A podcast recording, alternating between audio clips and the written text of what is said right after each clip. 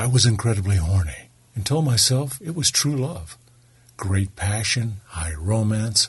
So I left my husband and four year old son in Amsterdam and went to Nice with Stefan. It was the end of August. I had a lot to learn. We had been in Nice a few days when Stefan said, Tonight we're going to meet Albert. Go, get your hair done.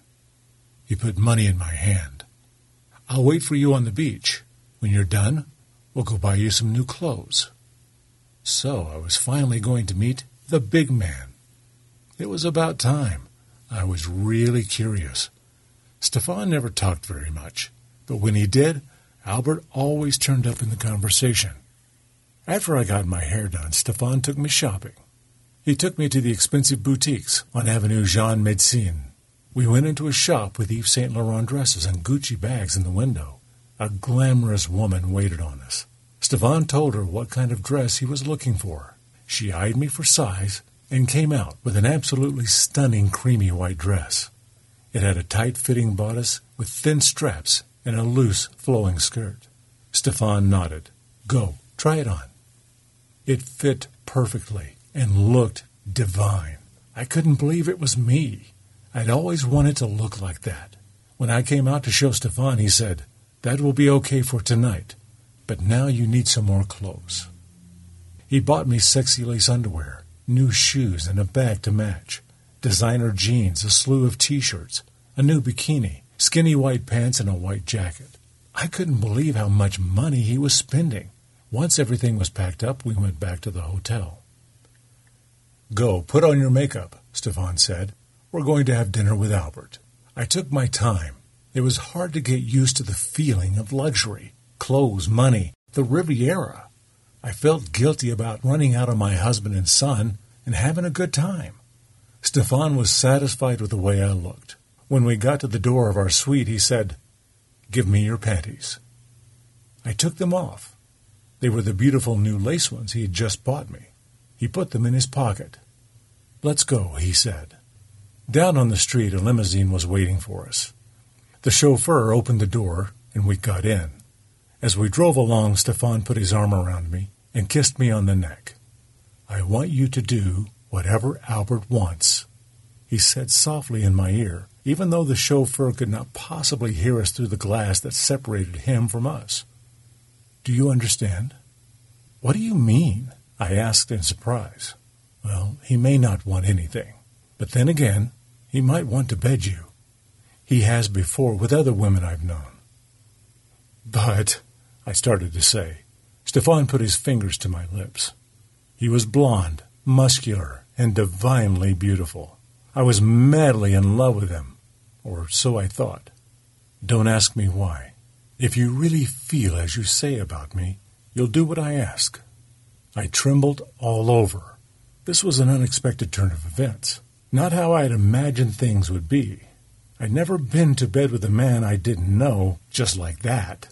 But it was strange and exciting to be sitting on the back seat of a limousine in a marvelous dress with no panties on. Stefan put his hand up my dress. The moisture between my legs embarrassed me. We pulled up before a posh looking restaurant, but Stefan did not remove his hand. Instead, he kissed me long and passionately on the mouth. Inside the restaurant, Stefan asked the maitre d' for Mr. Giovanni's table in French. Stefan spoke French and German much better than he spoke English. I always spoke English with him because my French wasn't very good and I couldn't speak German at all. We were shown to a corner table with a marvelous view. There was no one there. We had arrived first. The maitre d' said Albert just called and said he would be arriving at 8.30. Stefan ordered champagne. As we sat sipping champagne, I looked at Stefan. My heart skipped a beat. What was it about him that just drove me crazy?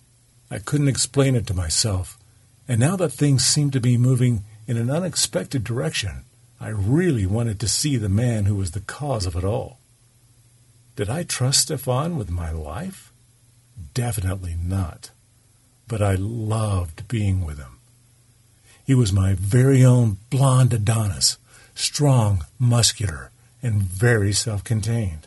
Because of him, I was on the Riviera, sitting in a fancy restaurant, drinking champagne in an expensive dress with no panties on, waiting to meet a man who might make unusual demands of me.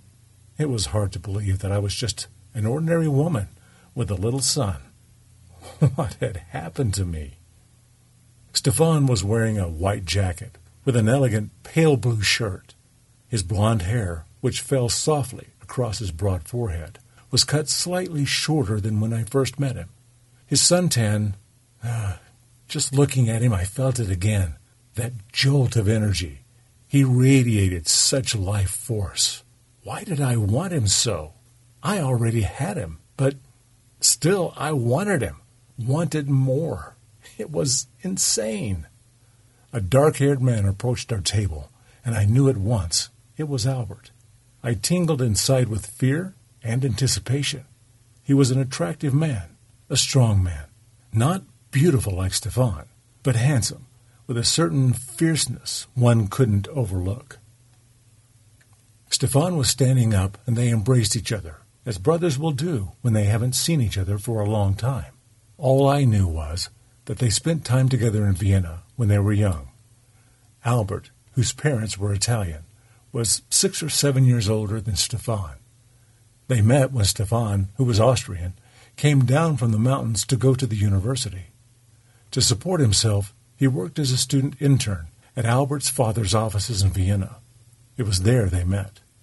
At the time, Stefan was a total innocent, and Albert took my blonde Adonis under his wing, which earned him Stefan's undying loyalty. Albert had his arm around Stefan. He was taller than Stefan. The contrast between them was striking. Albert was tall, dark, and very aristocratic looking, while Stefan was truly a blond hunk with the most amazing sky blue eyes. I started to stand up too. Albert turned to me. Ah, so this is Rachel, he said, and took my hand and kissed it. Please, please, sit down. Stefan has told me about you. I hope you are enjoying your stay here. We sat down. Albert touched my hair as if it was his natural right, as if he had known me for years. The waiter approached, and we ordered. Then Albert began talking to Stefan in German. He glanced at me and said, Just business, my dear. I'm sure you understand. I was happy to be left out, happy I couldn't understand a word they were saying. I tried to collect myself, but when I looked at Albert, my heart beat rapidly and I felt dizzy. I was nervous, but also filled with glee, because here was real, raw adventure, and it was happening to me. Everything was uncertain. I felt alive and tingled all over. The food arrived, and Albert ate and talked with Stefan the whole time. Stefan had a small pad beside his plate, and occasionally made a note. He didn't say much. Then Albert said, Please give Mr. Hadid my apologies for being unable to meet him tonight. Make some excuse about me being called away suddenly. And give him this. Albert took a white, thin envelope out of his pocket and gave it to Stefan. It's a personal invitation to Hadid to come to Cape Ferrat with his wife. You know how important he is to our new setup in Egypt. Stefan didn't look particularly happy. Why had Albert changed his plans? Then the thought hit me. Was it because of me? My head spun. Drinking on an empty stomach always affected me like this. I was getting carried away as one drama after another unfolded in my head. But being with men like them, I just couldn't think straight and frankly didn't care. Albert had curly jet black hair, cut very elegantly and close to the head. He had a strong Italian face, not so magazine handsome as Stefan, but more alive, more special, more refined, and more degenerate. His lips were slightly swollen, as if he had tasted every pleasure. He dressed immaculately a light beige suit, a tight fitting vest, a beautiful silk shirt with gold cufflinks. Was I behaving like a sex starved maniac? My husband Jan and I had a good life, or so I told myself. Once I thought I loved him, and I knew I loved my son. But now I wasn't sure I loved my husband any more. Somehow there had been a lack. Or was it just the routine and utter boredom of being a mother and a wife that had gotten to me? No matter how great I kept telling myself my life was, there was just too much information coming into my head about all the beautiful people and women who were having a great time exploring life and expanding their boundaries. And there I was, stuck and feeling smothered with a boring, small minded husband in the boring routine of my little life. Sooner or later, I had to go crazy from the sheer frustration of it. And when I met Stefan, I did. I knew, of course, that respectable, grown up women didn't do what I was doing. They kept their frustrations and raging desires under control. There might be no excuse for my conduct, but there sure as hell were a lot of explanations. And besides, I was having a great time.